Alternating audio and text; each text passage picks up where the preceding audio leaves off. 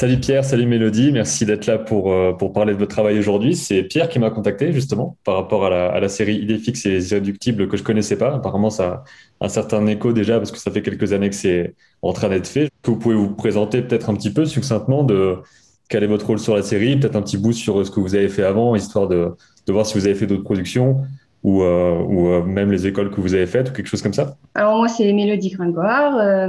Alors, j'ai fait l'ESRA comme école, comme Pierre d'ailleurs, on pourra en parler s'il faut. Et puis après, j'ai fait des stages, j'ai fait quelques stages en modélisation, parce qu'à la base, je voulais plus être dans la modélisation. Donc, j'ai fait des stages en modélisation pour de la réalité virtuelle à Technicolor. Sinon, j'ai travaillé pour un concept artiste en tant que modeleuse aussi. En fait, il faisait des concept art, mais il utilisait la modélisation, surtout de l'architecture et tout ça, pour gagner du temps sur la perspective, faire déjà des rendus pour la lumière, etc.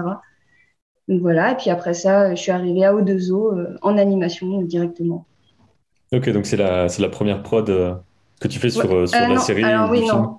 En fait, j'ai fait que Ô2O comme studio, mais j'ai fait 4 prods là-bas. J'ai fait Petit Ours Brun, j'ai fait un peu de layout d'ailleurs dessus. Après, j'ai fait Bayala, c'est un long métrage allemand, si je dis pas de bêtises. J'ai fait Milly, c'est une série aussi allemande, je crois, mais c'est une série animée. Et puis du coup, Idéfix.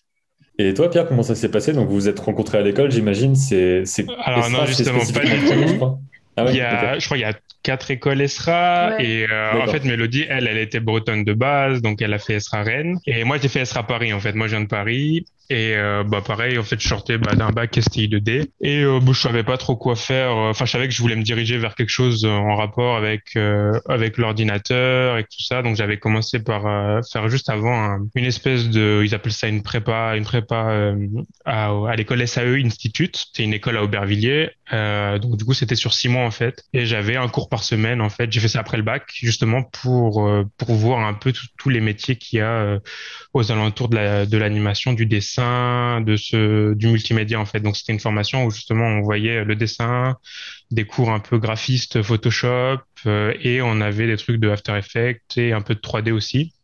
En fait, ça permettait aux gens qui savent pas trop quoi faire, de tester un peu sur le tas, quoi, et de se dire, OK, je veux faire ça, hop, j'entame une formation et on est parti, quoi. J'ai fait cette formation et, ça m'avait vachement plu. Et, du coup, après, j'ai cherché, du coup, une école pour pouvoir, rentrer dans une formation et m'orienter vraiment dans la 3D pure, en fait. C'est ce qui me plaisait parce qu'en fait, moi, mon niveau de dessin, si tu veux, c'est vraiment pas ça, tu vois.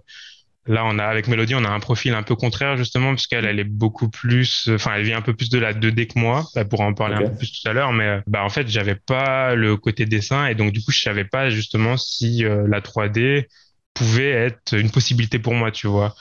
Et j'avais discuté d'ailleurs un jour avec un professionnel qui m'avait, je lui avais demandé directement juste après le bac, est-ce que tu penses que, un gars comme moi qui sait pas dessiner peut faire quelque chose dans la 3D et en animation en tout cas, et il m'avait répondu de façon un peu négative, comme quoi ça allait pas trop le faire, tu vois. Il paraît que ça aide mais que c'est pas indispensable. Enfin, c'est ce que disait par exemple Oscar quand on a discuté dans une autre interview. Il disait que c'était un gros plus quand même pour savoir comment faire tes poses, comment faire le posing, etc. Et qu'au final, il y en a plein qui dessinent pas du tout et qui s'en sortent très bien. Donc, ça dépend de l'œil que tu as, je pense aussi, quoi, de l'analyse que tu as, des poses et tout ça, quoi. Ouais, je suis tout à fait d'accord avec toi, hein. Je pense que le dessin, c'est vraiment un énorme plus. Et même, j'ai envie de dire que le métier d'animateur 3D vient à la base de la 2D pour moi.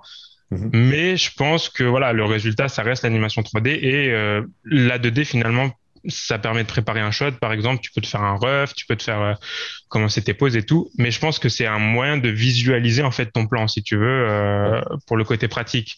Mais après, pour moi, si tu arrives à faire le travail différemment de visualisation, tu peux très bien t'en sortir et faire une très belle animation 3D avec tes propres moyens, tu vois. Mais c'est vrai que oui, la 2D, naturellement, en fait, ça va aider beaucoup plus facilement pour avoir des belles poses tout de suite et tester même des timings avec une animation très rough pour préparer un shot, quoi. En tout cas, ne pas se décourager si on n'est pas un pro de la 2D, quoi. C'est pas forcément indispensable. J'imagine que dans vos collègues, tout le monde ne dessine pas. Enfin, ça doit être assez.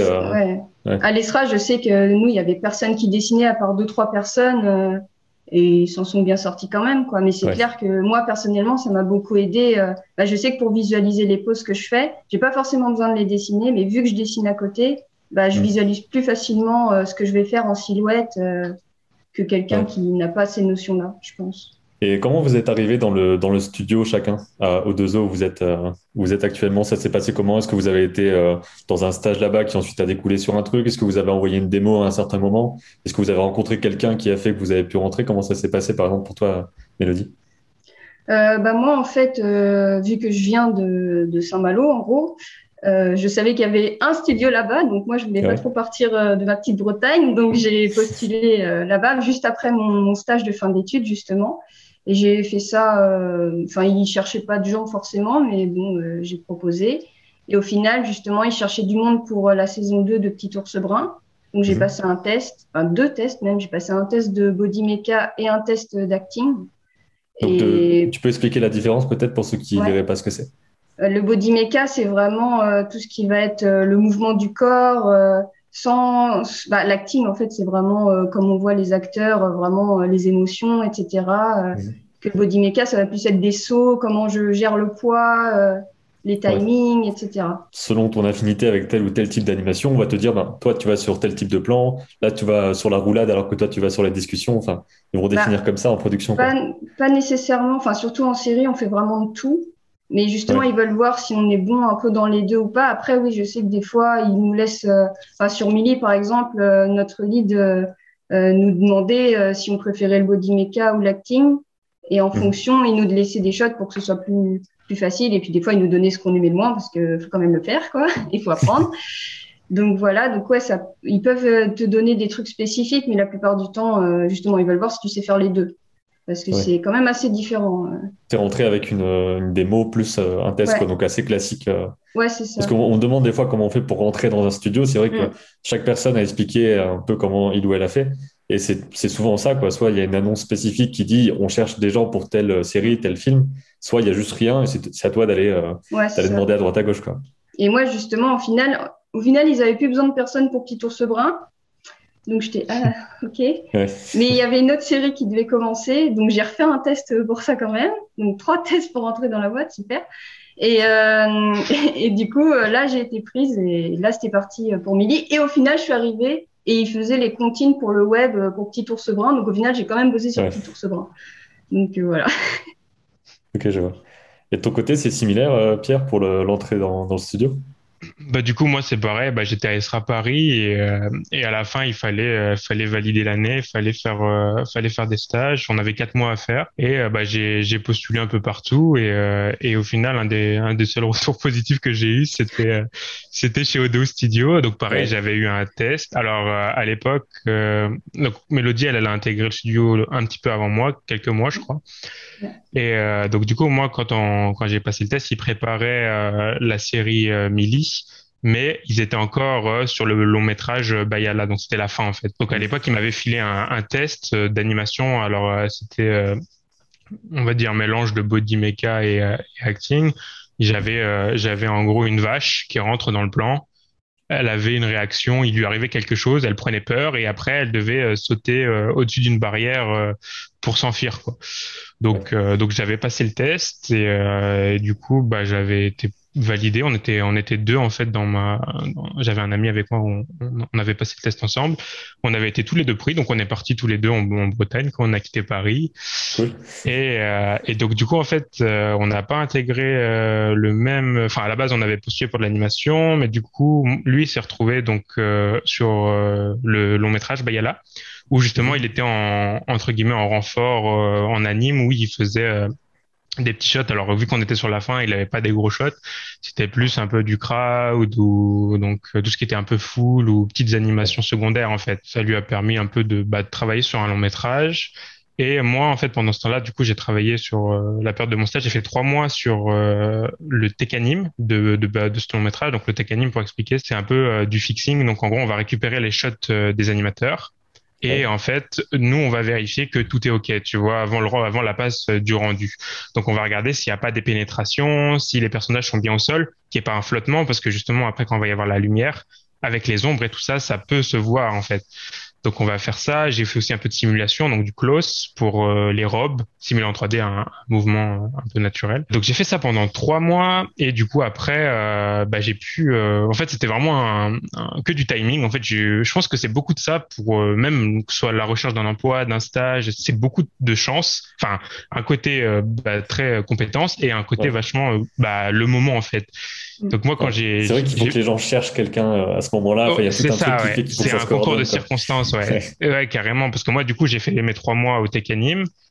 Au bout de 3 mois, on m'a dit, il me restait 1 mois de stage, tu vois, et on m'a dit, écoute, là, il y a le projet Milly qui va commencer. Donc vraiment, j'arrivais au début du département. Donc ça, c'était vraiment super parce que commencer une production vraiment au début, je trouve ça beaucoup plus agréable que de la rejoindre en plein milieu. Alors c'est bien parce que tout est déjà en place. Il y a moins le côté problème de rig et tout ça. Mais je sais pas, je trouve que c'est mieux de rentrer avec tout le monde au début, tranquillement, découvrir le style qu'on veut vraiment pour la série ou quoi. Et pareil, j'ai fait 1 mois, donc ça l'a fait. Et à la fin, on arrivait à la fin de mes 4 mois de stage. Et encore une fois, concours de circonstances, une des animatrices s'arrêtait de bosser de notre équipe d'animation. On était, je sais plus, on était un peu moins de 10. Je crois qu'on était genre 8 peut-être. Et donc du coup elle s'arrêtait 1 mois après, tu vois, donc du coup ils se sont dit plutôt que d'aller recruter un junior qui va mettre peut-être un peu de temps à rentrer sur le projet, ils ont décidé de me garder étant donné que j'avais déjà 1 mois sur le projet, que je commençais à prendre mes marques, à m'habituer au rig et tout ça et que ça commençait à le faire, tu vois. Donc ça m'a permis en fait de rester sur le projet et du coup voilà, j'ai travaillé avec Mélodie, avec l'équipe justement sur cette série et ça m'a permis vraiment de me faire mes armes parce que d'ailleurs c'est justement assez intéressant parce que justement quand je sortais d'école, tu vois, je pensais avoir un niveau, on va dire école, on sait qu'on n'est pas incroyable, mais bon, on se dit, on a quand même quelques aptitudes, quoi. Et je me suis rendu compte très vite que ce que j'avais appris à l'école, c'était vraiment très très basique, tu vois. Genre j'ai tout réappris. Enfin vraiment, il y a rien de mieux que le premier projet pour apprendre sur le tas, quoi. Et après, voilà, c'est vachement de travail d'équipe. Je sais que j'avais un super lead, Malik Bornaudado, qui était là et qui vraiment, il prenait le temps, vu que j'étais un peu le petit dernier en arrivant en stage et tout. Il venait à côté de moi, il m'expliquait et tout ça. Et c'était vraiment super intéressant de comprendre un petit peu et de voir un peu la différence qu'il y avait ne serait-ce que de vision. Parce que c'est surtout ça que j'ai appris, je pense, dans cette année-là, c'est que je pensais voir, en fait, tu vois, je pensais voir et comprendre ce que les animations, ce que je voyais. Mais en fait, j'ai réalisé que ce que je croyais voir, c'était beaucoup plus vaste, en fait. J'avais juste pas assez d'expérience pour comprendre certaines choses à un temps donné, tu vois. Mais par exemple, je sais que j'avais un shot. C'était très cliché body mecha, tu vois. C'était un chat. Il était sur une cabane, tu vois. Hop, il faisait un saut comme ça et il sortait du champ. Je fais mon shot et tout. Vraiment trop fier de moi. Hop, je le publie, j'envoie. Je me dis, je vais avoir un petit compliment et tout du lead, ça va faire plaisir. Et dans l'après-midi, je regarde et tout ça, et je vois, il me met un message, quand tu repasses sur ce shot, tu m'appelles, on va le faire ensemble, tu vois. Donc là, j'ai compris que c'était pas aussi bien que ce que je pensais. Et il est venu, en fait, et on a fait le shot ensemble, tu vois, il m'a vraiment expliqué, et j'ai vraiment compris, et c'est là où j'ai vraiment compris certains principes, tu vois, genre, parce que moi, j'avais fait un truc vraiment un peu bloc, tu vois, donc j'avais mon chat, si tu veux, le corps faisait ça, mais c'était vraiment tout d'un bloc. Et en fait, ça manquait le côté vraiment organique du chat qui va avoir le retard sur le cul et tout ça. Et tu vois, le côté qui va faire que le chat est vivant et organique, en fait. Et en fait, tout ça, j'ai commencé à le comprendre à partir de ce moment-là, tu vois. Et c'est là que j'ai compris que la vision, en fait, c'est beaucoup d'expérience, etc. Et que, au début, on pense voir, mais nos yeux, en fait, on les travaille en continu, tu vois, la façon dont tu développes complètement ton esprit critique, hein. T'as l'impression d'en avoir au début, mais non. Ouais.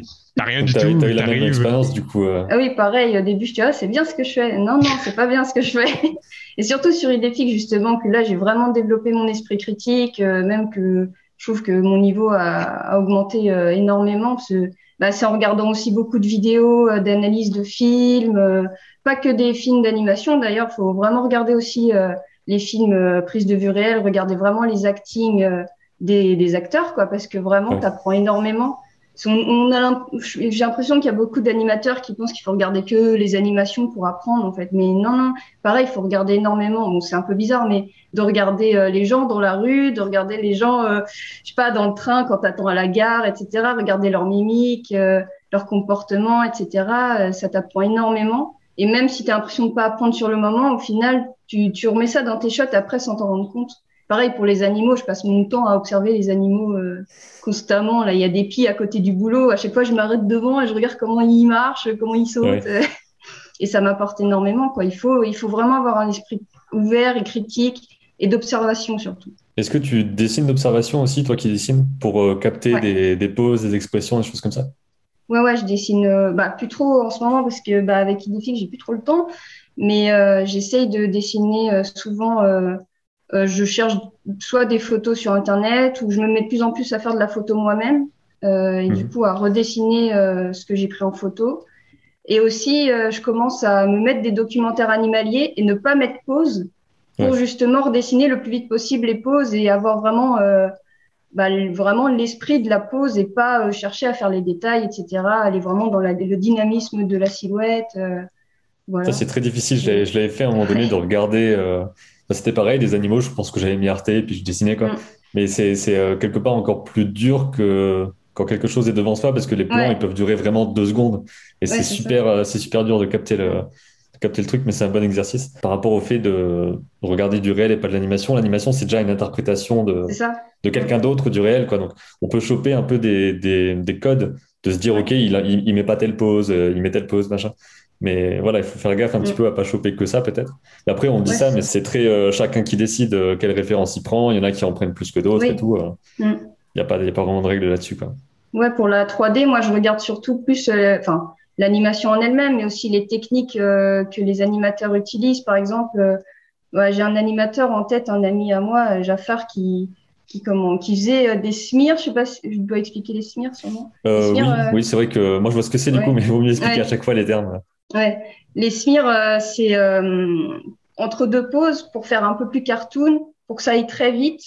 Au lieu de faire juste ça, tu vas tout étirer pour donner un effet d'étalement. Et par exemple, j'avais vu une de ces animations et il a fait un truc que j'aurais jamais pensé. C'est juste quand il tourne la tête, le personnage, au lieu de faire par exemple un clignement d'œil, il va étirer juste les pupilles.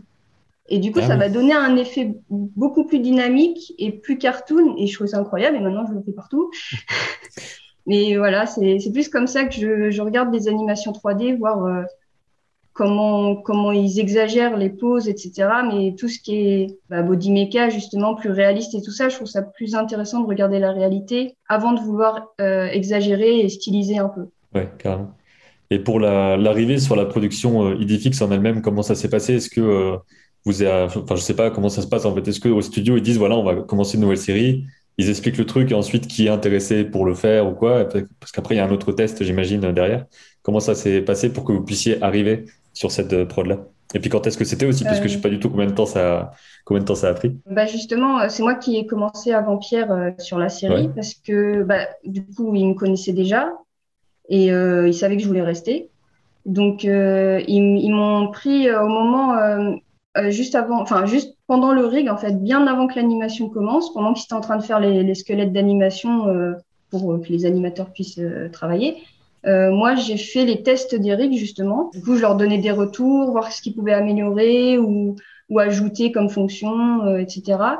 Et en parallèle de ça, je faisais les cycles d'animation pour les personnages pour gagner du temps. On a été 2 là-dessus. J'ai un ami qui faisait aussi les cycles, donc Yann s'occupait des bipèdes et moi je m'occupais des quadrupèdes. Je faisais tous les cycles de marche, trot et course. Et quand j'avais un peu de temps, je faisais aussi les transitions, par exemple, de juste arrêt à marche ou arrêt à course ou course à arrêt, ce genre de choses. Et ça, ensuite, c'est réutilisé quand on a besoin dans la série. Ouais. Pour la banque, c'est vachement important pour justement gagner du temps, surtout sur de la série, parce que nos personnages, en fait, ils courent tout le temps, ils sont tout le temps en train de... Bon, en plus, là, sur Idéfix, c'est tout le temps de la baston, ils sont tout le temps en train de... Il y a énormément de courses-poursuites. Et en vrai, mine de rien, par exemple, un personnage qui marche et qui va s'arrêter, c'est un plan classique, tu vois. On va le retrouver dans tous les épisodes, tu vas voir ces personnages-là. Et en fait, avoir banqué un cycle, déjà prendre un cycle de marche et après le transposer sur un cycle stop ou un cycle départ. En fait, c'est un gain de temps énorme parce que c'est un truc qu'on sait qu'on le fait une fois, on le fait propre. et il est réutilisé sur toute la série, quoi. Donc et après, nous on vient réanimer par-dessus, bien sûr, pour donner par exemple si Mélodie a fait un cycle de course où le personnage il est en train de courir un peu neutre, nous derrière on va réanimer par-dessus juste en changeant un peu les axes et le posing général du corps pour donner une intention de parce que le personnage il court parce qu'il a peur ou parce qu'il va casser des gueules ou quoi, tu vois. C'est on n'a pas le côté 2D où justement on est un peu limité par rapport à l'axe de la caméra, ou si on fait un cycle, bah c'est difficilement réutilisable si on n'a pas le même angle et tout. Alors que nous on fait un cycle, on le fait bien à 360 et après c'est banqué, quoi. La banque aussi, ça peut être aussi à double tranchant. Parce que du coup, je trouve ça extrêmement pratique pour tout ce qui est cycle, ce genre d'animation assez lambda, on va dire, qui pourra être utilisé extrêmement souvent. Mais aussi, on peut utiliser la banque pour tout ce qui est ellipse aussi. Comme ça, on n'a pas besoin de refaire toutes les ouvertures de bouche, etc., des expressions faciales. Enfin, on peut tout banquer en soi. Mais aussi, il faut faire attention. Parce que c'est très pratique en prod pour gagner du temps. Mais aussi, il faut faire attention de ne pas trop utiliser ça constamment. Parce que je sais que moi, sur Milly, justement, il y avait déjà les cycles de faits. Du coup, je les utilisais tout le temps. Et une fois que je suis arrivée sur Idéfix, on me dit « fais les cycles », je sais pas faire. Ouais. Donc, j'étais en panique totale. Voilà, mes patrons étaient pas au courant, maintenant ils le sont. Oui, je vais le faire, pas de souci. Puis après, tu rentres chez toi. Je gère, il n'y a pas de problème. Non, je gère pas du tout. Mais maintenant, c'est bon, je gère. Au bout d'une dizaine de faits, c'est bon. Mais justement, il faut faire attention. Au début, tu es content, mais le jour où tu n'as pas soit le retournement comme il faut ou le cycle comme il faut et que tu dois le faire, parce que moi, j'avais du temps pour faire ça. C'était en gros, c'était pendant le développement, en fait. Donc, j'avais des mois pour les faire, ces trucs-là. Quand tu es en prod et que tu dois sortir tes quotas, temps par jour et tout, bah, tu n'as pas le temps de trop réfléchir et tout. Donc, si tu l'as jamais fait, tu vas galérer et tu vas peut-être te perdre un peu pied parce que voilà, tu es en panique, parce que d'habitude, il y a la banque. Donc, je pense qu'il faut vraiment quand même apprendre à faire les choses soi-même, même si ça va te prendre du temps au début, c'est normal, vu qu'on ne sait pas faire, donc forcément, ça prend du temps. Mais au bout d'un moment, les retournements, par exemple, je sais que souvent les animateurs, moi-même d'ailleurs, on panique parce qu'on se dit c'est trop dur à faire. Mais quand on a fait plusieurs, au bout d'un moment, ça devient banal et voilà, tu le fais tranquille. Voilà, donc il faut faire attention avec la banque, il ne faut pas trop en abuser. Et par rapport à la production en elle-même, j'ai vu dans les petites vidéos qu'il y a sur la chaîne YouTube que c'est 52 épisodes de 11 minutes. Donc ouais, je crois que c'est assez classique, 52 épisodes, mais c'est quand même assez long à faire. Ouais. Et je ne sais pas combien de temps a duré la production de l'animation en elle-même. C'est peut-être plus ça que vous savez, vous, combien de temps vous avez travaillé dessus. Parce qu'avant, il y a des choses, après, il y a des choses. Donc forcément, c'est beaucoup plus long que ça. Mais pour l'animation, vous avez été combien de temps dessus, vous, par exemple ? Ça a commencé en fin avril, l'animation. Mai, ouais, c'est comme ça. Je crois que c'était en avril que ça a démarré. Donc là, il y en a encore jusqu'à... début août, normalement le dernier épisode par début août, donc ça fait un poil plus de 1 an. Au début, on n'était que 4 animateurs dessus, donc c'était forcément beaucoup plus long à faire, et puis en plus il y a eu le Covid, donc c'était un peu, on a perdu beaucoup de temps quand même. Ouais. Mais ouais, sinon après, il n'y a pas eu une équipe entière directement, ça arrivait au compte-gouttes. Parce qu'il faut remettre après dans le contexte du développement du rig et tout. Quand on arrive sur le projet en animation, on démarre à 4, mais en fait, on n'a pas tous les persos de la série. Puisqu'en plus, la série, elle est assez balèze en termes de personnages.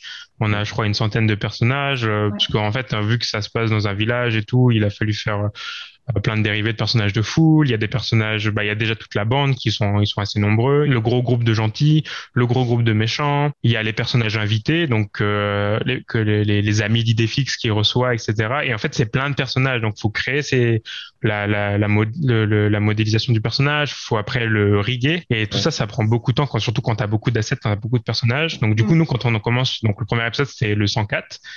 Et le 104, en fait, c'était un épisode c'était le plus long épisode qu'on ait à faire parce qu'on a commencé, on n'avait pas tous les rigs, en fait. On a commencé un peu en chantier. Donc, si tu veux, on avait déjà tout ce qui était facial, on n'avait pas, c'était niet, tu vois. Ouais. Parce que c'était encore en sortie d'usine, tu vois. Donc, on avait les persos principaux qui commençaient à sortir. Donc, c'était un épisode vachement spécial, si tu veux, parce qu'on a dû, en même temps, apprendre le style d'animation parce qu'on savait pas, on avait un peu ce que le réalisateur nous demandait de faire. On avait après le lead qui essayait d'avoir un truc un peu commun. Et au début, par exemple, il devait faire un truc très blocking, tu vois, c'était un truc très step où vraiment on avait des animations assez cut où il n'y avait pas beaucoup d'intervalles en fait. Donc ça, c'était sur ce sur quoi on est parti au début de l'épisode 104. Et en fait, on s'est rendu compte, enfin le réalisateur a dit qu'il voulait plus d'amplitude dans les mouvements, etc. Et au final, on a commencé à intervaller, à se pousser un peu plus les animations. Et donc on se retrouve avec un épisode 104 qui a été un peu une ébauche de la série où justement on a des animations, un peu plus cut. Et petit à petit, on a commencé à rajouter un peu plus de souplesse aux animations pour vraiment trouver un style commun qui est validé par la chaîne, qui est validé par le réalisateur, etc.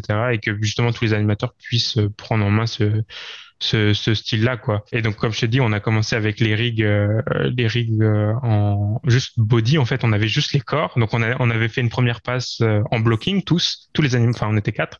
On avait fait tout le blocking du 104. Et après, justement, on avait fait une passe avec le facial, quand le facial est arrivé. Puis après, on a fait le spline. Donc, c'était vraiment très... Il a pris vraiment beaucoup de temps, cet épisode, tu vois. Donc, on a vraiment décortiqué, que le réalisateur soit vraiment OK, qui valide tout bien, qu'on part pas dans une mauvaise direction. Et après, justement, on a pu commencer à découler. Donc, chacun a son style. Donc, je sais que, par exemple, pour Mélodie et moi, on aime bien travailler directement en spline. On travaille directement sans faire de blocking, quoi. On fait nos key poses et après on n'a pas besoin de les avoir en step, on les a directement en spline et on y va direct, quoi. Pour nous, c'est un peu, on trouve que c'est plus rapide sur un format de série, parce qu'on arrive tout de suite en fait à cerner les poses dont on a besoin. Et après, on attaque directement, timing, c'est parti, et on envoie, quoi. Après, voilà, c'est quelque chose qui a été, donc, on n'a pas eu les quotas tout de suite, hein, évidemment. Au début, on est à 4. Après, il y a eu une première équipe qui est arrivée, etc. Et au final, on est arrivé à 2 équipes. Il y avait 2 leads, donc, deux équipes donc ça a varié au cours de la prod, hein, mais on était, au maximum 15 dans l'une et 13 dans l'autre, je crois. Donc, un peu moins de 30 au total, quoi. Et on a pu justement séparer, chacun a fait la moitié des 52 épisodes, si tu veux, une moitié. Et après, chaque lead était là pour justement travailler avec son équipe, voir la façon dont ses animateurs travaillaient, gérer justement individuellement un peu les façons de travailler. Chez nous, par exemple, on était un peu tous en spline et il y a eu un moment où notre lead a pris la décision de dire...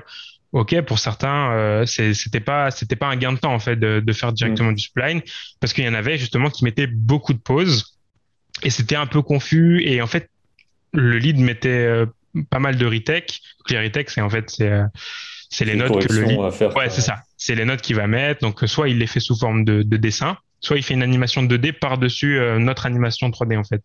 En ref, juste pour par exemple un timing qui est pas bon, il va venir retoucher en 2D. Et ça va nous donner en fait le timing à avoir et qu'on devra transposer en 3D, quoi. Et en fait, il a remarqué que pour certains animateurs, ça marchait pas en fait. Enfin, il y avait plus de temps de perdu que de gagné. Donc du coup, pour certains animateurs, il a dit OK, vous faites un bloc, quelques poses simples et on valide et après on passe au spline. Et en fait, ça a fait gagner vachement de temps à l'équipe et on a pu atteindre les quotas beaucoup plus rapidement avec ces petites améliorations, ces petits changements qu'il a fait, quoi. Quand on dit épisode 104, vu qu'il y a 52 épisodes, est-ce que c'est saison 1, épisode 4, j'imagine ? Ouais, c'est ça. Nous, les épisodes, on les a pas fait forcément dans l'ordre, tu vois. On commence par le 104. Après, on a tapé le 105, mais après, on est parti un peu dans tous les sens. C'est en fonction des rigs disponibles, justement. En fait, il y avait déjà un premier planning qui avait été fourni par les demandes de la chaîne. Et après, derrière, nous, on a aussi nos demandes de notre côté interne par rapport à, justement, pour gagner du temps pour tout le monde, quoi. S'il y avait des rigs de prêt ou s'il y avait tous les rigs d'un épisode qui étaient prêts, alors on devait entamer un épisode où il nous manquait la moitié des rigs, évidemment qu'on a attaqué celui qui était disponible et qu'on aurait pu rendre beaucoup plus rapidement. Après, ça n'a pas empêché que il y a eu des moments où justement on a eu toujours des retouches à faire en rig, ça c'est continu sur la production, ou même des rigs qui n'étaient pas encore tout à fait disponibles. Donc voilà. Et après, je ne suis pas sûr d'avoir compris, c'est encore en cours parce que ça va sortir bientôt, mais est-ce que quand on parlait de août, c'était août 2021, ça a commencé en avril 2020. Ouais, et c'est ça, ouais. Mais là, en fait, on est sur les derniers épisodes, c'est vraiment la fin. On est sur le rush final, là. C'est ça, ouais. Et quand vous travaillez sur les animations, à quel point le reste est déjà fait, est-ce que les décors sont déjà tous là un peu avant, et que, de toute façon, j'imagine que vous travaillez avec éventuellement des ébauches des décors, parce que pour j'imagine des raisons de place dans les fichiers et tout, vous n'avez pas les choses non plus très détaillées. Mais comment ça marche à ce niveau-là, si vous avez des trucs à dire là-dessus? Bah justement, au début, justement, on n'avait pas tous les décors avec le layout, donc ils sont mis à jour au fur et à mesure. D'ailleurs, des fois, ça peut poser des problèmes parce que tu as les décors qui changent et tu as fait ton animation en fonction d'un décor qui n'est plus bon. Ouais, ouais, donc voilà. Mais sinon... Voilà, actuellement, ça va, je pense. Et puis après, il y a le tech anime qui se fait en parallèle de nous. Dès qu'on sort un épisode, ça part au tech anime pour justement régler les problèmes, je sais pas, les pénétrations. Il y a du fur aussi sur les personnages, de la fourrure. Donc ça, pareil, il faut qu'ils gèrent ça. Et puis en parallèle, il y a aussi donc tout ce qui est rendu, compositing et tout ça. Ça fait vraiment une chaîne. Après, on a quand même les décors en 3D. Bah, maintenant, surtout, et depuis un moment, on a quand même tous les vrais décors en 3D, si tu veux, dans la scène. Mais c'est juste que, en fait, il y a un mode d'affichage en GPU qui permet d'alléger et pas avoir les 1 milliard de faces qu'il y a par polygone, quoi. Et où, là, ce serait pas possible, quoi. Mais oui, c'est prévu après dans le pipe de justement avoir des scènes allégées, mais tout en gardant le décor pour pouvoir bosser pour nous, quoi. Parce que c'est vachement important. Ne serait-ce que, tu vois, les lignes de sol. Par exemple, on a des sols avec des graviers où justement il y a des roches un peu plus surélevées que d'autres. Et, pour les contacts, pour les pieds et tout ça, c'est super important d'avoir un minimum de détails pour pas avoir des pieds flottants ou inversement des pieds qui pénètrent constamment, quoi. Ok, je vois. Et donc, on va pouvoir parler un petit peu des quotas, justement, parce qu'on a abordé un peu ça.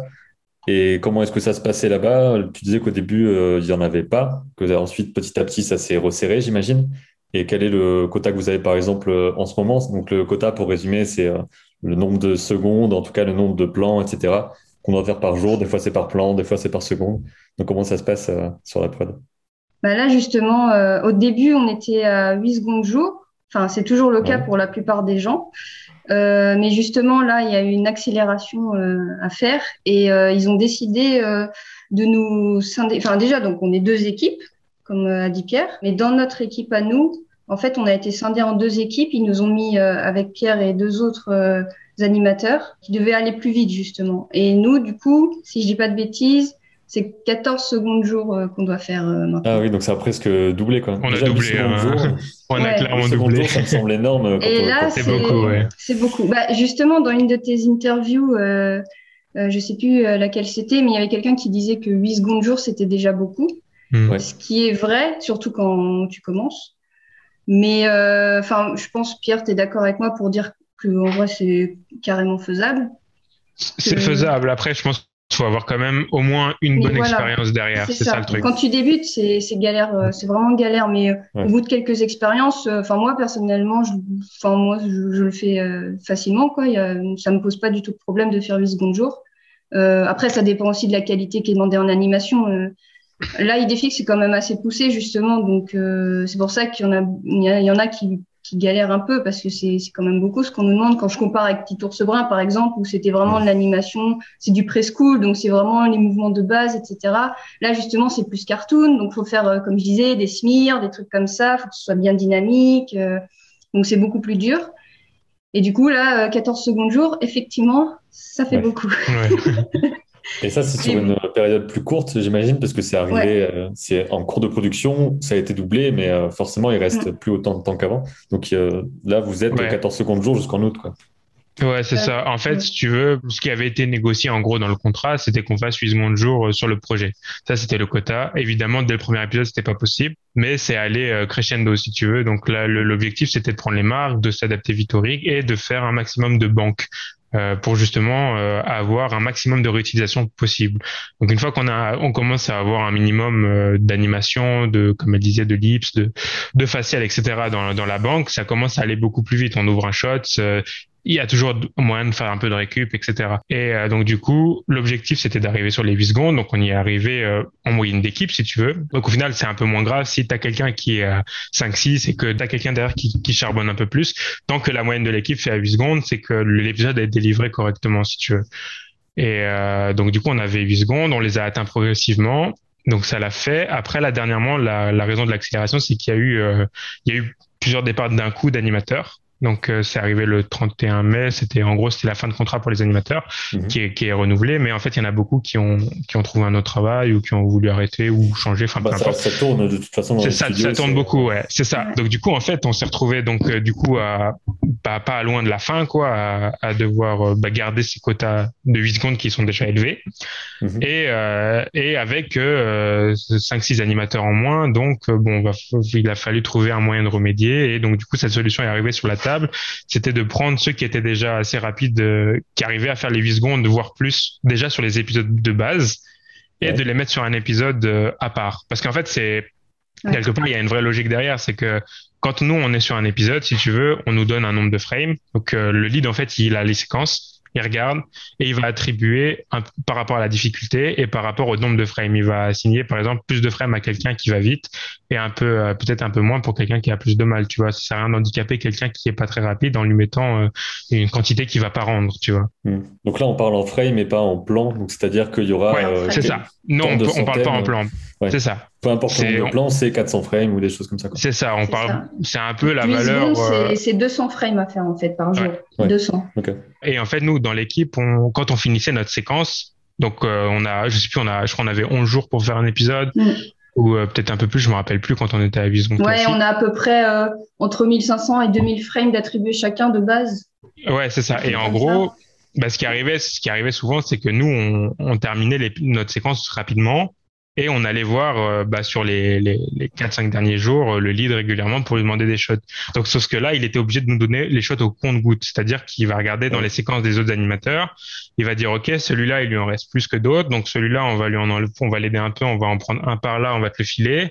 Tu vas faire ton shot, tu vas retourner le voir. Donc, si tu veux, là, il y a une grosse perte de temps qui se passe. C'est-à-dire qu'au début, on commence tous, on a une grosse séquence, on a 10-15 shots, hop, on démarre à fond, et en fait, on arrive à ce moment-là, en milieu d'épisode, où les plus rapides, ils se retrouvent sans shot, et on vient demander au compte-gouttes. Et là, en fait, on perd du temps, et donc, du coup, ils ont pensé cette strat pour justement, comme on a notre épisode à 4, on a une énorme séquence d'un coup, en fait. On fait 4-5 séquences shots, on a 4000 frames à faire chacun. C'est à peu près 4000 frames. Et donc, du coup, au moins, en fait, on n'a pas ce temps-là où, justement, on arrive au bout de quelques jours à « on n'a plus de boulot, chef, qu'est-ce qu'on fait ?» Là, on a tellement de shots qu'on est occupé pendant un moment.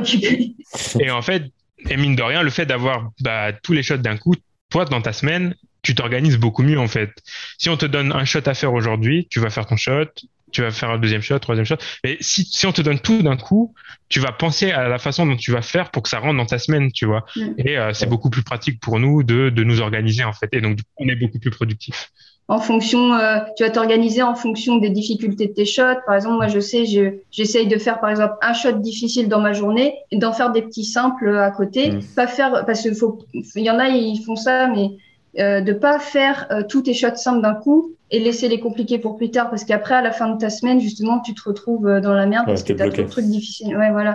Et du coup, on peut s'organiser comme ça, en faisant un shot compliqué, et puis tu finis tes quotas de la journée avec plein de petits shots faciles. Et voilà, comme ça. Aussi, moi, je m'organise en fonction des nombres de frames par plan, justement, pour pouvoir faire... Du coup, nous, maintenant, c'est plus 200, c'est 375 frames à faire par jour. Donc, tu t'organises en fonction du nombre de frames aussi. Ce que tu peux pas quand tu as tes shots en compte-gouttes, parce que peut-être on va te donner un plan de 50 frames, un autre de 10 frames. Enfin, tu peux pas t'organiser pour faire tes quotas quand c'est au compte-gouttes. Donc ça, ça veut dire que vous avez la liberté d'agencer comme vous voulez et que vous dites juste à la fin de la semaine, il faut que j'ai tant de choses et chacun fait comme il veut, quoi. C'était comme ça aussi sur d'autres productions que vous avez faites, vous entendez que c'est comme ça ailleurs aussi? A priori, sur Milly, c'était pareil, on avait notre deadline. En gros, l'important, c'est que l'épisode soit rendu, donc il faut juste s'organiser pour que, au moment où ton lead te dit « Ok, ce jour-là, on envoie l'épisode », il faut que tous tes shots soient validés par le lead pour qu'il puisse être envoyé. Après, évidemment, il faut que tu t'organises, comme elle disait, c'est que si tu gardes, en fait... Si tu fais le malin à faire tous tes shots simples au début, tu gardes tous tes shots difficiles pour la fin et que tu te retrouves en retard, c'est tes potes qui trinquent, parce que du coup, tes potes, ils ont plus de taf, ils vont venir prendre tes shots et ils vont se taper tous tes shots difficiles. Donc, ils vont un peu... tout le monde sera en retard au final, quoi. C'est ça, en fait. Donc, c'est pour ça que le mieux, c'est que justement, les gens fassent un peu moite-moite pour justement un peu déblayer les shots difficiles au début et qu'à la fin, ça roule... Enfin, on n'ait pas des surprises. Je sais que ça s'est assez produit sur la série où justement, il y a eu des envois d'épisodes qui étaient un peu tardifs parce qu'on se retrouvait avec le dernier shot. C'était un shot de la mort où il faisait 500 frames et il se passe... Des fois, on était même à plusieurs sur le même shot pour pouvoir le finir en temps et en heure et Enfin, c'est ça, ouais. En niveau organisation, c'est pas possible, c'est trop compliqué. Ouais. Ça veut dire que chaque épisode est fini un par un et envoyé pour vérification à la chaîne qui éventuellement fait un retour ensuite. Enfin, c'est pas un bloc, on n'envoie pas une saison, quoi. Non, on envoie par épisode et on envoie ça au réalisateur qui fait sa review et qui justement nous fait une passe de retech. Ensuite, on fait sa passe de retech, on envoie la tech 2 justement, la deuxième version, et jusqu'à ce qu'il valide tout. Et après, je crois que c'est envoyé à la chaîne qu'une fois que le compositing est fait. Ouais. En fait, le réalisateur, son travail non plus, quoi. Ouais, le réalisateur, lui, c'est lui qui gère le département animation, c'est lui qui va s'occuper des reviews. Par exemple, sur le cas de Milly, c'était un peu différent. On avait deux personnes qui faisaient la review. On avait notre lead. Une fois que le lead avait validé tout l'épisode, il envoyait l'épisode. Et en fait, ils étaient deux à faire la review de l'épisode, quoi. Peut-être qu'on peut passer en partage d'écran, histoire de regarder un petit peu du visuel. Voilà, du coup, ce qui est intéressant, c'est on retrouve un personnage qui était connu de la BD, c'est Goudurix. Donc là, on a le plan complet. Et justement, on a le board. Donc, nous, tu vois, là, si tu veux, on a une pause. C'est Motus, le personnage un peu enveloppé, qui va râler sur Goudurix pour l'arrêter et tout ça, parce que c'est un grand rebelle, ce Goudurix. On peut voir que, du coup, au niveau des intentions, bah là, le board, on n'a pas grand-chose. Et c'est moi qui, du coup, fait en sorte de mettre un bout d'acting, justement, pour qu'on comprenne bien que, voilà, Bouchkouzus, lui, le grand personnage, il bouge pas, pas des masses, parce qu'il est pas intéressant, il parle pas, c'est vraiment Motus, le personnage qui est important dans ce plan-là, c'est lui qui va diriger un peu l'attaque. C'est pour ça que c'est lui qui va bouger le plus, et j'ai essayé de faire en sorte un peu de jouer avec les lignes directrices, justement, d'avoir un peu le côté des lances qui vont venir, justement, et la tête, enfin, toute l'inclinaison des personnages, etc., pour bien montrer les directions vers laquelle on doit se concentrer, et que tout se passe sur Goudurix, qu'on va justement retrouver après, quoi. Donc le board, ça dépend en fait de chaque production. Des fois il est très détaillé, des fois c'est comme ici, c'est juste une pause. Ça dépend même au sein de la production. Ouais. En fait, nous on les utilise vraiment comme base pour l'intention du plan, mais on n'est pas obligé de la suivre à 100%. En fait, on a d'abord le board, après il y a le layout qui prime sur le board, parce que au layout justement ils font attention avec tout ce qui est les idées de raccords, etc. Parce qu'en dessin ça va pas forcément correspondre au décor 3D qu'on a au final. Donc eux ils font vraiment tout ce qui est raccord et tout ça, donc des fois ça ressemble plus au board dans le cadrage. Donc c'est d'abord le board pour l'intention, après le layout qu'il faut suivre en premier.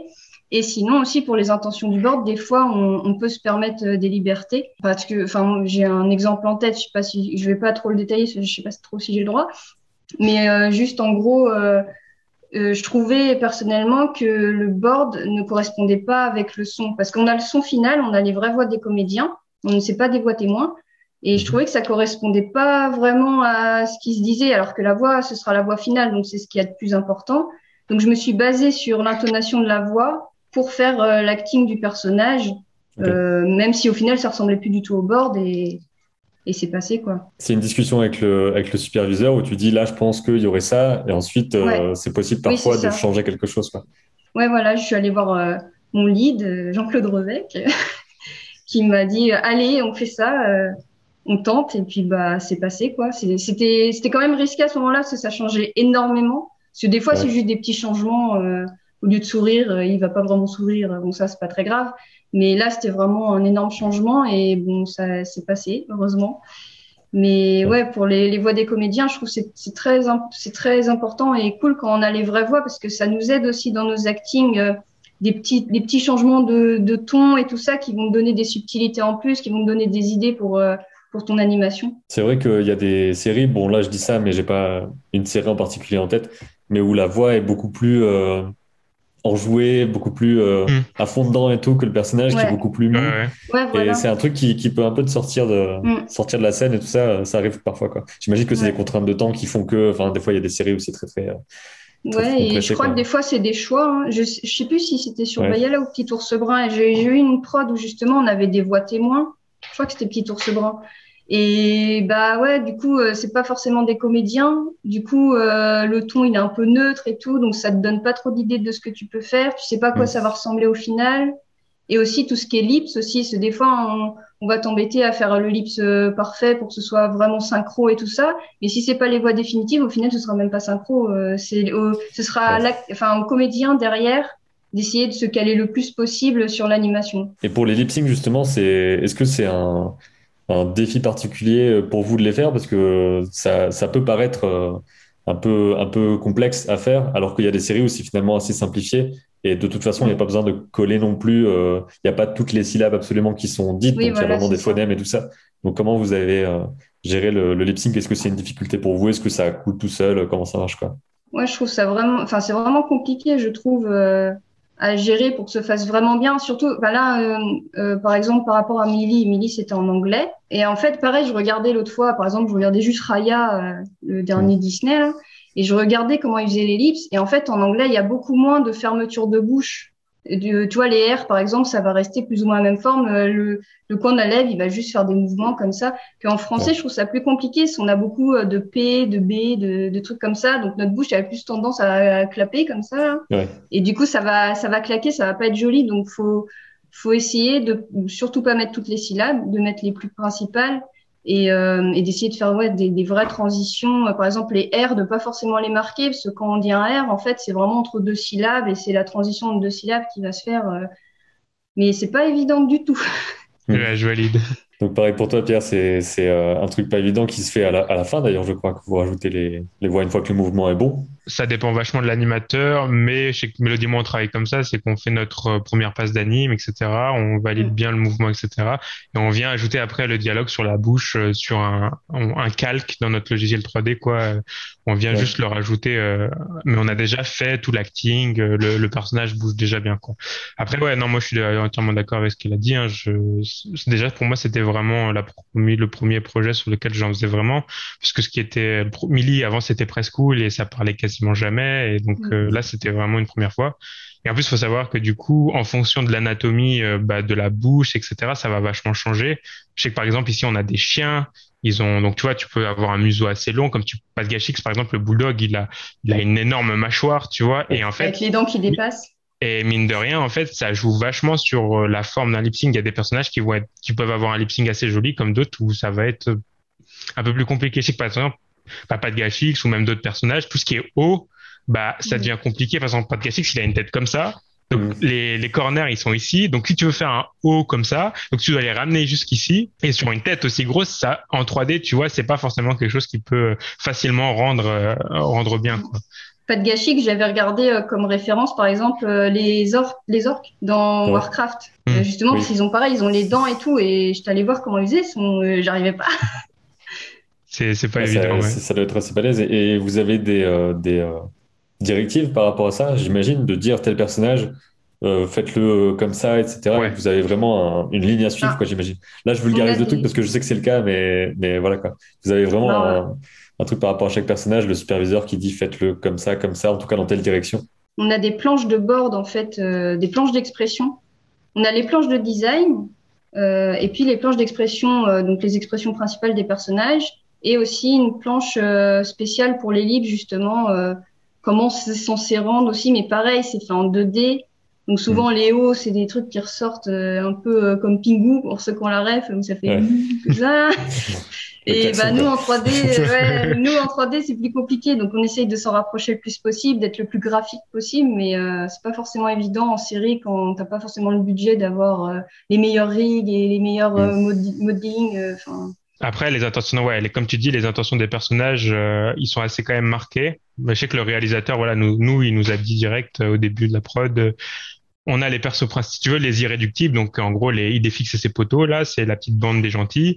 C'est un peu comme des super-héros. C'était en gros, c'est l'image qu'ils voulaient qu'on renvoie. C'était, on a Idéfix, c'est le patron, tu vois, c'est le mec malin, vif. Son pouvoir, entre guillemets, ce serait son odorat, c'est son intelligence, et tu vois, c'est le leader de la bande. Pas de gâchis, qui est le gros bulldog, c'est quelqu'un un peu rentre dedans, c'est quelqu'un, tu vois, qui va pas réfléchir. C'est Hulk, c'est exactement ça, tu vois. C'est le mec balèze. Et c'est exactement ce qu'il nous a dit un peu pour avoir des références. Turbine, c'est le chien bleu qui est grand et très fine, tu vois. C'est quelqu'un qui est très enjoué, c'est quelqu'un qui est pas forcément très malin, mais c'est quelqu'un de très rapide. Vraiment, c'est un truc qui a été marqué. C'est le personnage qui a le plus de effets spéciaux sur lui, c'est-à-dire qu'il a plein d'éclairs, de fumée, etc. Parce que c'est un personnage qui va très vite, c'est Flash. Et on a des petites intentions un peu comme ça, justement, pour jouer les caractères des personnages. Donc, après, on a aussi des personnages qui reviennent de la BD. Je pense, par exemple, alors j'ai plus exactement les noms, mais on a un personnage corse, on a des personnages qui reviennent. Bah, on a déjà aussi les personnages de Abraracourcix, le chef du village gaulois, et sa petite femme Bonemine, justement, qui reviennent pour faire un petit clin d'œil sur la série. Et donc, on doit aussi se baser un peu sur ce qui avait été fait par rapport aux intentions des personnages dans la BD et aussi sur les films d'animation qui ont été fabriqués à Micros, quoi. Donc, qui ont été pour nous aussi des bonnes références pour les personnages et même l'animation de manière générale, quoi. Ça faisait une vraie référence, pour le coup, qui était liée à ce sur quoi on travaille, quoi. Ouais, carrément, avoir un Astérix déjà en 3D, ça devait pas mal... Là, pour parler un peu de... disons le quotidien général, quoi. Comment ça se passe votre journée de travail? Quels sont les horaires? Est-ce que vous allez travailler sur place ou de chez vous à certains moments? Parlez un petit peu de ça pour ceux qui se demandent vraiment comment ça se passe la vie quand on est animateur ou animatrice, quoi. Bah, on n'a pas d'horaire précis. C'est souvent 9h-17h. Enfin, journée classique. On doit juste faire les 7 heures dans notre journée, quoi. Du moment qu'on a fait les 7 heures et si possible les quotas. Il n'y a pas de souci. Donc le télétravail, on en a eu à cause du Covid déjà au début. Enfin, pas tout le monde, mais la plupart étaient en télétravail, dont moi. Et puis ensuite, j'ai été aussi en télétravail il n'y a pas si longtemps que ça, pendant un mois, parce que j'ai eu le Covid. Mmh. Du coup, j'ai eu vraiment une version un peu hardcore, mais j'y travaille quand même. Ah ouais, et du coup, quand même faire des trucs. Ouais, j'ai quand même fait mes quotas. Tout va bien. C'est balèze.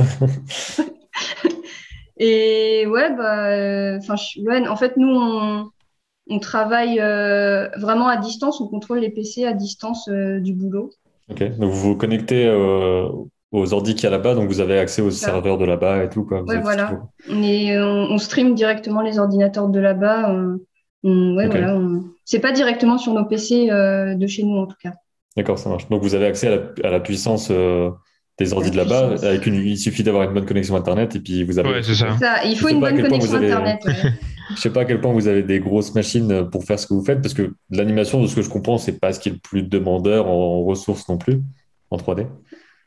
Ouais, il en faut quand même un minimum. Après, ça dépend du département. T'en parlais dans une interview, je me rappelle plus avec qui malheureusement, mais ouais, justement, c'est vachement tout ce qui est rendu, etc., qui va prendre. Voilà. Là, je parle vraiment pour le côté animation. Ouais. Toi, animation, tu fais ton truc, quoi. Après, nous, on a quand même juste un minimum de besoins parce que, en fait, on a beaucoup de rigs dans les scènes, les personnages. Et les rigs sont assez lourds, en fait. Donc, ça dépend des personnages. Mais par exemple, je sais que sur la production, on a eu un des problèmes entre guillemets techniques, ça a été les oiseaux. Donc ça a été un peu quelque chose de compliqué à gérer sur ce projet. Et ils voulaient des ailes réalistes, donc c'est-à-dire avec vraiment toutes les plumes, etc. Et donc du coup, ça fait beaucoup de faces, ça fait beaucoup de contrôleurs aussi à ajouter pour chaque plume.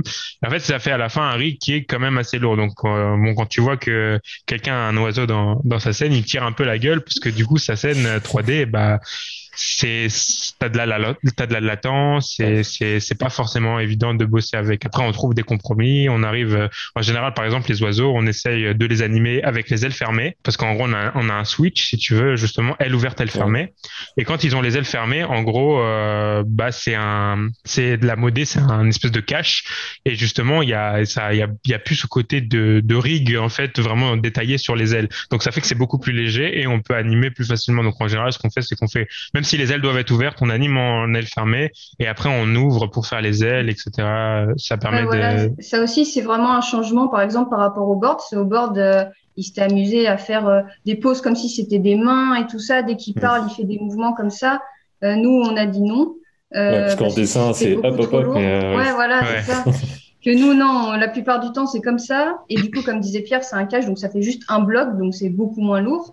Et on avait un peu comme ref aussi Rio, le film Rio, parce que quand ils font leurs acting, ils sont pas en train de faire des mains. Parce que même si on devait faire les ailes en entier, elles sont tellement longues que ça pénètre de partout, t'as pas de place, il y a trop d'amplitude.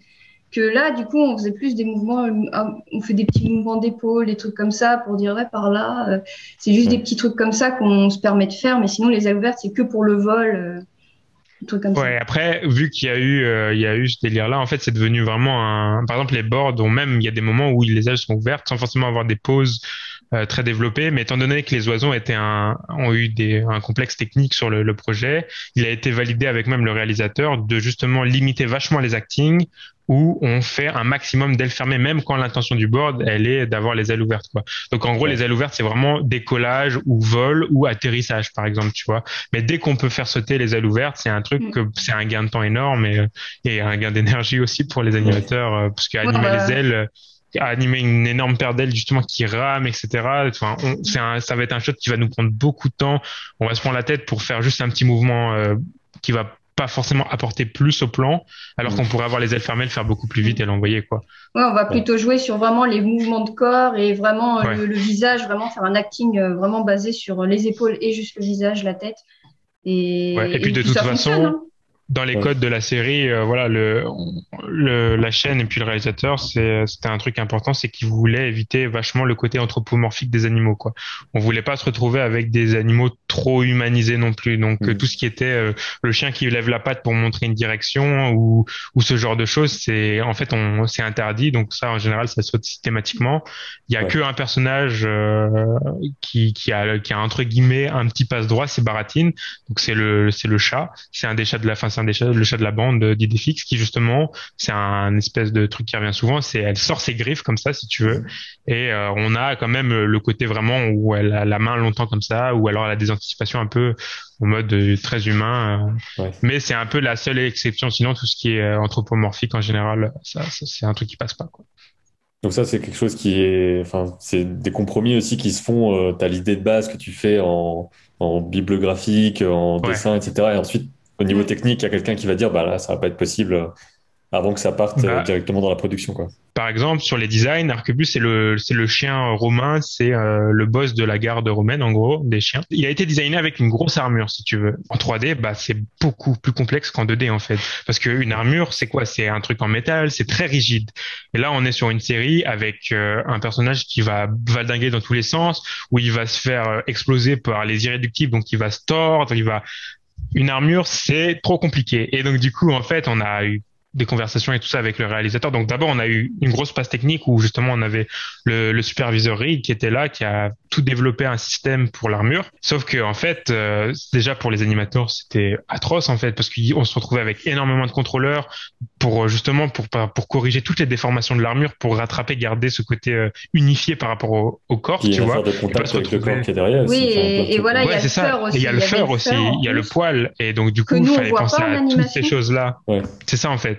Et en fait, il fallait penser à toutes ces choses-là. Et puis, du coup, dès que le chien, en fait, donc de base, c'est un chien qui a le buste très droit et tout ça, très fier, mais qui peut être très rapidement vachement droit pour avoir le côté prédateur. Donc, beaucoup de mouvements du torse.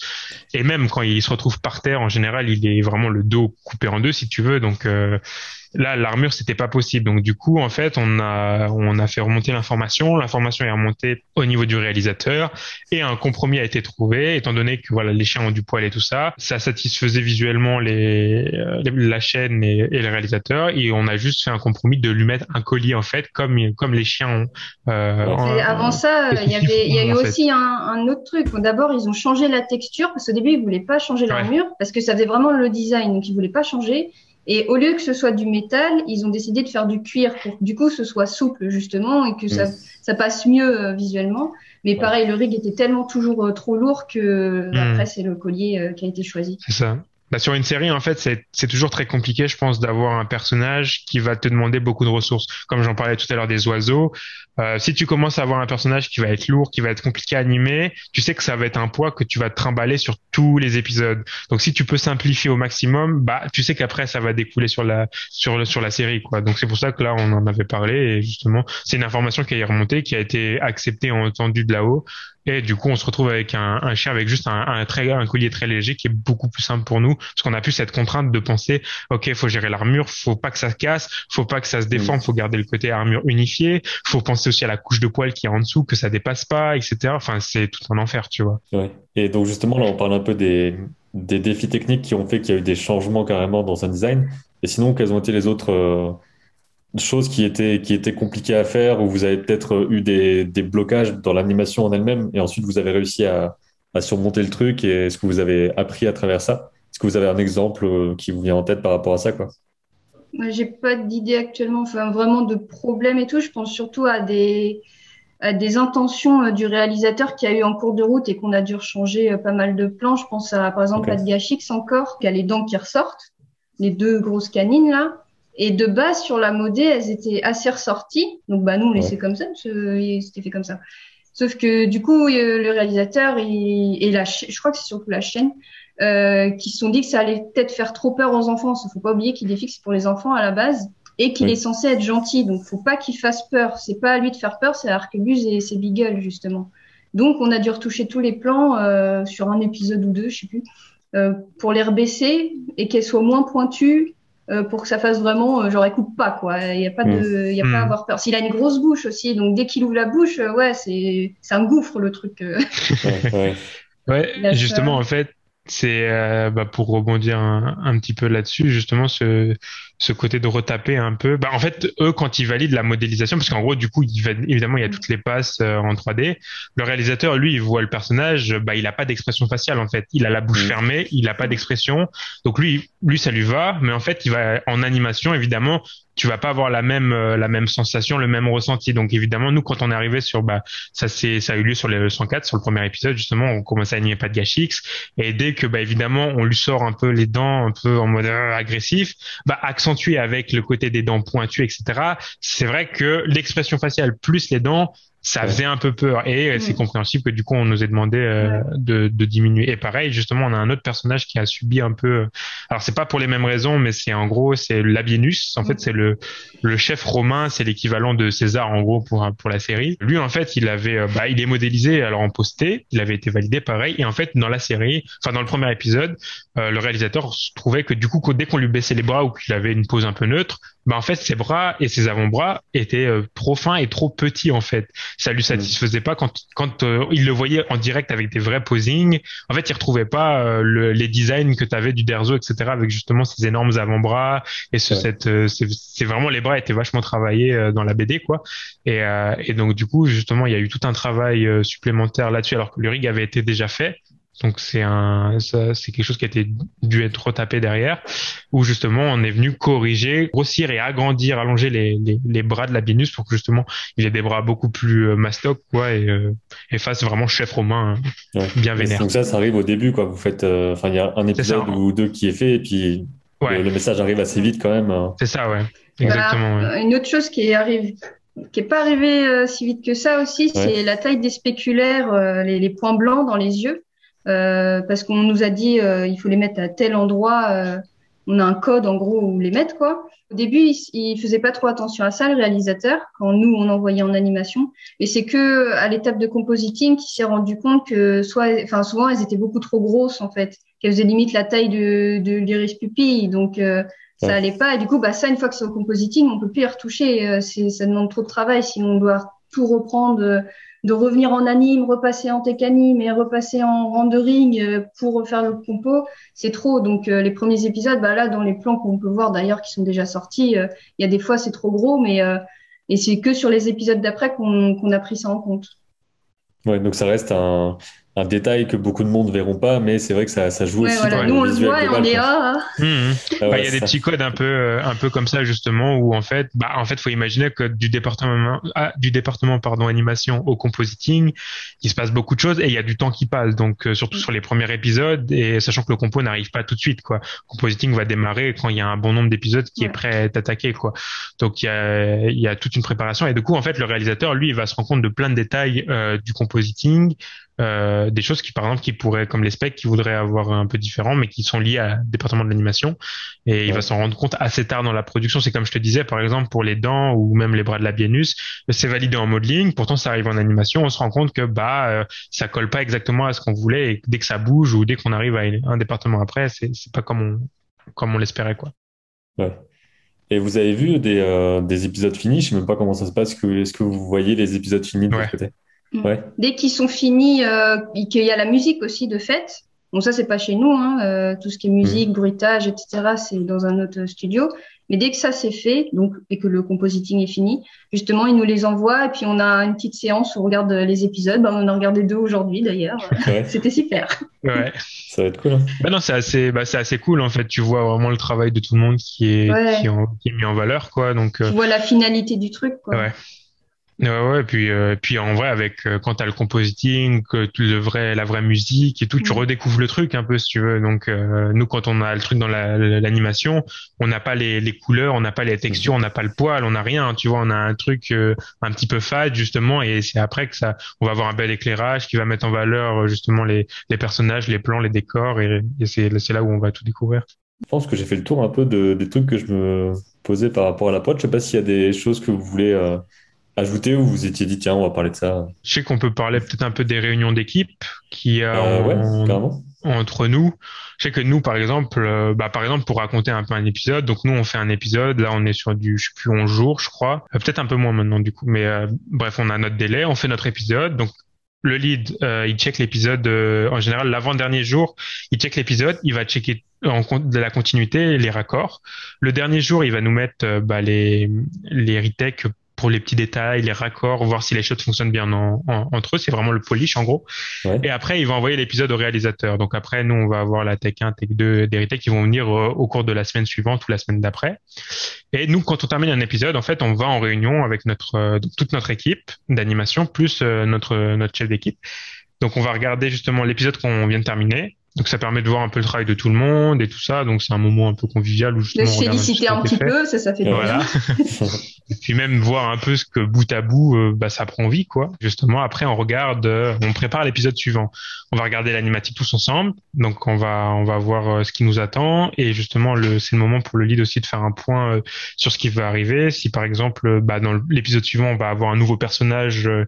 qu'on n'a pas encore animé, il va nous dire écoutez, voilà, on va avoir un personnage qui peut-être issu déjà de la BD, son caractère c'est ça, donc voilà, il va nous donner un peu les intentions, il va nous dire, ou même par exemple quelque chose de techniquement un peu complexe, une séquence ou quoi, on va peut-être être amené à en discuter justement pour préparer un peu le terrain.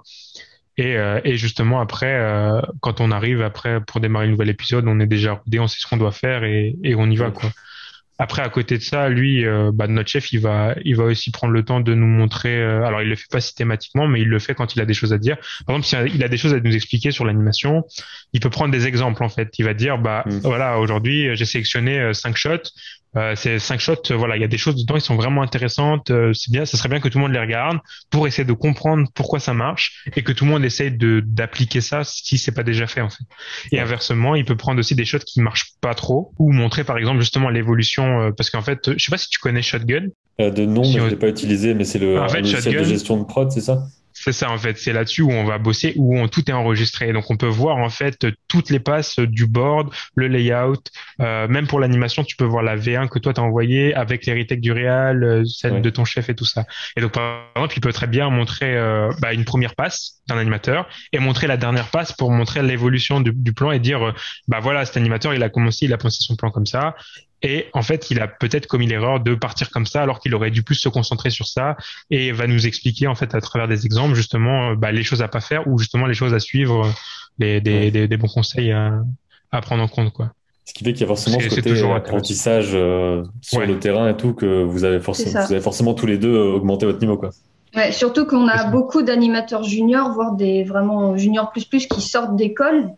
Du coup, ça leur permet aussi d'apprendre les bases qu'ils n'ont pas forcément parce qu'ils ont juste pas l'habitude. Par exemple, juste de mettre un amorti à la fin de ton animation pour pas que ça s'arrête net, de bien mettre du retard sur ta tête. Par exemple, juste tu tournes ta tête, faut pas la tourner comme ça, faut mettre un petit arc pour donner un effet plus naturel, ce genre de choses que forcément les gens qui sortent d'école n'ont pas forcément en tête, justement. Du coup, c'est ce genre de moment qui permet de voir, comme disait Pierre, des animations qui fonctionnent et voir pourquoi ça fonctionne. Juste, des fois, ça fonctionne juste avec des petits trucs tout basiques, tout simples, qui sont pas durs à faire et qui prennent pas beaucoup de temps. Et du coup, quand on avait fait ça, vraiment, ça avait aidé beaucoup de gens à s'améliorer, hein, c'était vraiment bien. Mmh. Bah justement, il y avait un acting que Mélodie avait fait avec Labienus, le chef romain. Et bah en fait, le chef romain, c'est un personnage quand même qui est important, c'est un personnage qui a un certain charisme, etc. Et faut le, par exemple, quand il est en colère, faut bien le jouer, faut faire vraiment, c'est le grand méchant entre guillemets, tu vois. Donc et elle avait fait, c'était en début de production, elle avait fait un shot justement où il s'énervait, il était un peu crispé, il y avait des choses vachement intéressantes. Et du coup, elle avait pu expliquer devant les autres, etc., pour que les autres comprennent et puissent justement reproduire ça quand ils vont être confrontés à ce personnage-là, par exemple, pour bien assimiler justement comment il fonctionne, quoi. Ouais, puis aussi, par exemple, un truc qui avait beaucoup aidé les gens, je pense, c'était ce que je leur avais dit aussi, il faut pas animer tout le temps, sinon ça prend plus de temps et tout ça. Mais des fois, par exemple, quand tu as une pause fixe, on est en série, donc il faut faire des fois un peu des pauses fixes où ça bouge pas. Mais juste pour donner de la vie à ton personnage, tu peux faire des petits hide art, bouger un petit peu, tu sais, juste les yeux, que l'œil soit pas fixe. Et juste ça donne énormément de vie à ton personnage. Et depuis que les gens commencent à le faire, pareil, je trouve rien que ça améliore tellement une animation. Oui, parce qu'en 3D, ça peut très vite avoir l'air mort. Oui, en fait. Voilà. Alors qu'en 2D, ça passe des fois. C'est ça, ça s'appelle un pixel mort, justement, quand il n'y a plus rien qui bouge. Ouais. Tu sens qu'il y a un truc qui ne va pas. Et je ne sais pas pourquoi en 2D, ça marche, il n'y a pas de souci, mais en 3D, ça ne marche pas. Je ne sais pas pourquoi non plus, mais c'est assez bizarre. Hein, je pense qu'on a fait un peu le tour de tous les trucs, quoi. À part si on fait éventuellement une passe sur comment ça se passe vraiment, le fait d'être justement intermittent employé ou des choses comme ça dans une prod. Quelle est votre expérience là-dessus? J'imagine que vous n'êtes pas employé du studio, mais que ça va un contrat court, si? Justement, on n'est pas pareil. On n'est pas pareil. Bah alors, c'est intéressant de le dire, justement, je pense. Ouais. Bon, moi, ça ne va pas être très long. En fait, quand je suis arrivée à Ô2O, j'étais CDD parce que je ne connaissais pas l'intermittence. Personne ne m'en avait parlé. Et puis, une fois, du coup, vu que je voulais rester dans le coin sur Saint-Malo, ils m'ont proposé un CDI à partir d'Idéfix, donc ça fait 1 an que je suis en CDI là-bas. Donc au final, c'est classique, salarié classique. C'est juste. Ce qui a l'air assez rare quand même de ce que j'entends. Oui, c'est rare. C'est rare. Là, j'ai l'impression que au studio, il y a un CDI par département, je crois. Ouais. Mais à peu près. Donc on doit être genre 5-6 CDI peut-être, un truc comme ça. Mais sinon, on est 60 et tout le reste c'est intermittent. C'est important pour une boîte quand même, je pense, d'avoir au moins avoir un noyau dur qui reste, parce que sinon, surtout si ça te plaît vraiment là-bas et tout, ça doit être cool de faire partie de ce noyau-là, quoi. T'es comme ça depuis 1 an, quoi. Donc ça veut dire qu'il y a il y a eu un moment où il y a eu le passage où ils t'ont dit tu veux rester longtemps, machin. Ouais, voilà. Ils savaient depuis plus ou moins le début, et justement, là, je vais bientôt vivre ce qui me fait un peu peur, c'est justement parce qu'en intermittent, ce qui est pratique, c'est que quand il n'y a plus de prod, au pire, t'es en chômage vacances. Ouais. Voilà, justement, je sais pas trop comment ça va se passer parce que quand Idéfix va être fini, s'il y a un trou entre 2 prods, il faut quand même que je vienne travailler en soi. Donc, je prendrai des congés, quoi, mais faut pas que ça dure trop longtemps, quoi. C'est après, je sais pas comment ça se passe. Oui, c'est vrai que c'est le cas un peu particulier. C'est ça qui est un peu compliqué en CDI, je pense. Mais sinon, on verra comment ça se passe, je sais pas trop. Et donc, toi, Pierre, t'es en contrat à durée de la production, j'imagine. Alors, ouais, moi, en fait, je suis intermittent du spectacle. Donc, du coup, j'ai fait. Donc, moi, c'était des contrats renouvelables. Donc, comme je te disais, voilà, en mai dernier, il y a eu un renouvellement de contrat. Il y en a qui ont décidé de partir vers d'autres horizons et d'autres qui ont continué. Ouais. Alors, moi, je finis pas la production en entier. Donc, là, justement, demain, c'est mon dernier jour. Ouais. Du coup, parce qu'en fait, moi, je vais enchaîner avec un contrat dans un autre studio, justement, à Montpellier. Du coup, ça va être la première fois où, justement, je vais pouvoir voir un nouveau studio, des nouveaux. Okay. Nouvelle personne, une nouvelle façon de travailler. Et moi, j'ai fait plus le choix en fait de découvrir aussi un petit peu voir un peu comment bosse un peu partout en France. Tu vois, je trouve ça intéressant. Ouais. Je pense que j'ai appris une façon de bosser ici que je vais peut-être pas retrouver à 100% ailleurs. Et c'est intéressant, je pense, pour moi de voir, de m'enrichir de l'expérience d'autres personnes et d'autres studios. ne serait-ce que même en technique pure, voilà, enfin chacun a ses outils, chacun bosse d'une façon, et c'est un truc qui me plaît de tester, de découvrir. Et puis même dans notre milieu, c'est bien d'avoir des contacts, donc de rencontrer vraiment un panel de gens, enfin au maximum de le plus de personnes possible, quoi. Donc moi, ça va être la première fois justement où je vais pouvoir comparer avec mes expériences chez Ô2O Studio, quoi. Ouais, que moi, justement, enfin, je préfère, pour l'instant, je veux rester à Ô2O, mais aussi ce que je vois, moi, c'est que je veux pas faire que de l'animation 3D, justement, parce que je fais de l'animation 2D à côté, j'ai appris en autodidacte, et pour l'instant, j'en ai pas fait en prod, justement. Ouais. Et à Ô2O, avant, il y avait de l'animation 2D aussi, donc ça peut revenir à tout moment. Et justement, moi, je préfère, pour l'instant, en tout cas, voir un peu tout. C'est du coup, on s'est dit, bah, quand il n'y a pas d'anime, bah, je peux faire autre chose. Il y a la modélisation qui m'intéresse aussi, et comme ça, je peux voir plusieurs métiers différents, justement. Parce que vu que c'est une petite boîte, je suis pas juste dans ma case d'animateur qui en sortira jamais. J'aime bien me diversifier. Bah, en soi, pour résumer le truc, plus un studio va être petit, même si là, bon, il y a quand même du monde, hein, de ce que vous me dites. Ouais, là maintenant, il y a du monde. À l'époque, il n'y avait pas beaucoup de monde. C'était pas pareil. Donc, plus c'est petit, plus chaque personne va être un peu plus polyvalente, quoi. Parce que ça, tu peux très bien être amené à faire à la fois du layout et de la 3D, enfin, et de l'animation, ou alors passer même des choses qui sont complètement différentes d'une prod à une autre si tu sais vraiment faire plein de trucs. Ouais, voilà. C'est important, je trouve, d'avoir les deux profils-là, quoi, histoire de voir que c'est possible, parce que c'est très mystérieux, des fois. On se dit l'animation, c'est quoi mon statut, machin, est-ce que je suis employé et tout, et puis c'est flou, alors qu'en fait il y a plusieurs choses possibles, quoi. Bon, après c'est plus ou moins les deux choses possibles en studio, ou alors d'être carrément freelance extérieur qui a sa boîte, c'est possible aussi. Mais même en tant qu'intermittent, on n'est pas obligé de faire que de l'animation, justement, tu peux passer d'un truc à l'autre. Sans problème. Et... Oui, parce que moi, par exemple, quand j'ai commencé sur Idéfix, là, le département animation n'était pas prêt, donc du coup j'ai fait 3 mois de layout, justement parce que bah j'avais envie de commencer à bosser, quoi, et bah le département était pas prêt, et ça les arrangeait que bah il y ait une personne en plus en layout. Donc j'ai commencé, ça m'a permis en fait de rentrer même dans le bain, ça a été bénéfique parce que même apprendre le layout, je trouve ça vachement intéressant parce que moi c'est la scène que je récupère, c'est la scène du layout, tu vois. Et et si tu l'as pas fait, bah tu peux pas deviner comment c'est fait. Donc moi je trouve ça intéressant d'apprendre comment on place une caméra, et même en termes de, je sais que pour mes projets perso, par exemple, bah, animer une caméra, mine de rien, c'est pas si évident que ça, tu vois, genre, si tu veux faire un gros mouvement de cam ou des trucs, enfin, genre, j'ai appris plein de choses, par exemple, tout ce qui était règles de tiers, ce genre de choses, travailler avec les focales et tout, c'est des trucs que, bah, je vois un peu à l'école, tu vois, mais j'ai pas de pratique, en fait. Donc là, j'ai pu vraiment découvrir ça, et même, moi, je trouve que j'ai un intérêt là-dedans d'avoir compris plein de choses, justement, par rapport à la caméra et tout ça, quoi. Voilà, je pense qu'on a fait le tour de pas mal de trucs sur la production, comment ça se passait, tout ça. Et bah, je mettrai un lien vers votre travail. Si vous avez une démo, un Vimeo, un Instagram ou quoi, vous me passez ça et puis je le mettrai, ça marche. Je le mettrai en lien. Et puis la série, si je ne me trompe pas, arrive en août. Sur France 4 dès le 28 août. Dès le samedi 28 août. Ok, ça marche. Bah voilà, on regardera ça. Ce sera partout. Exactement.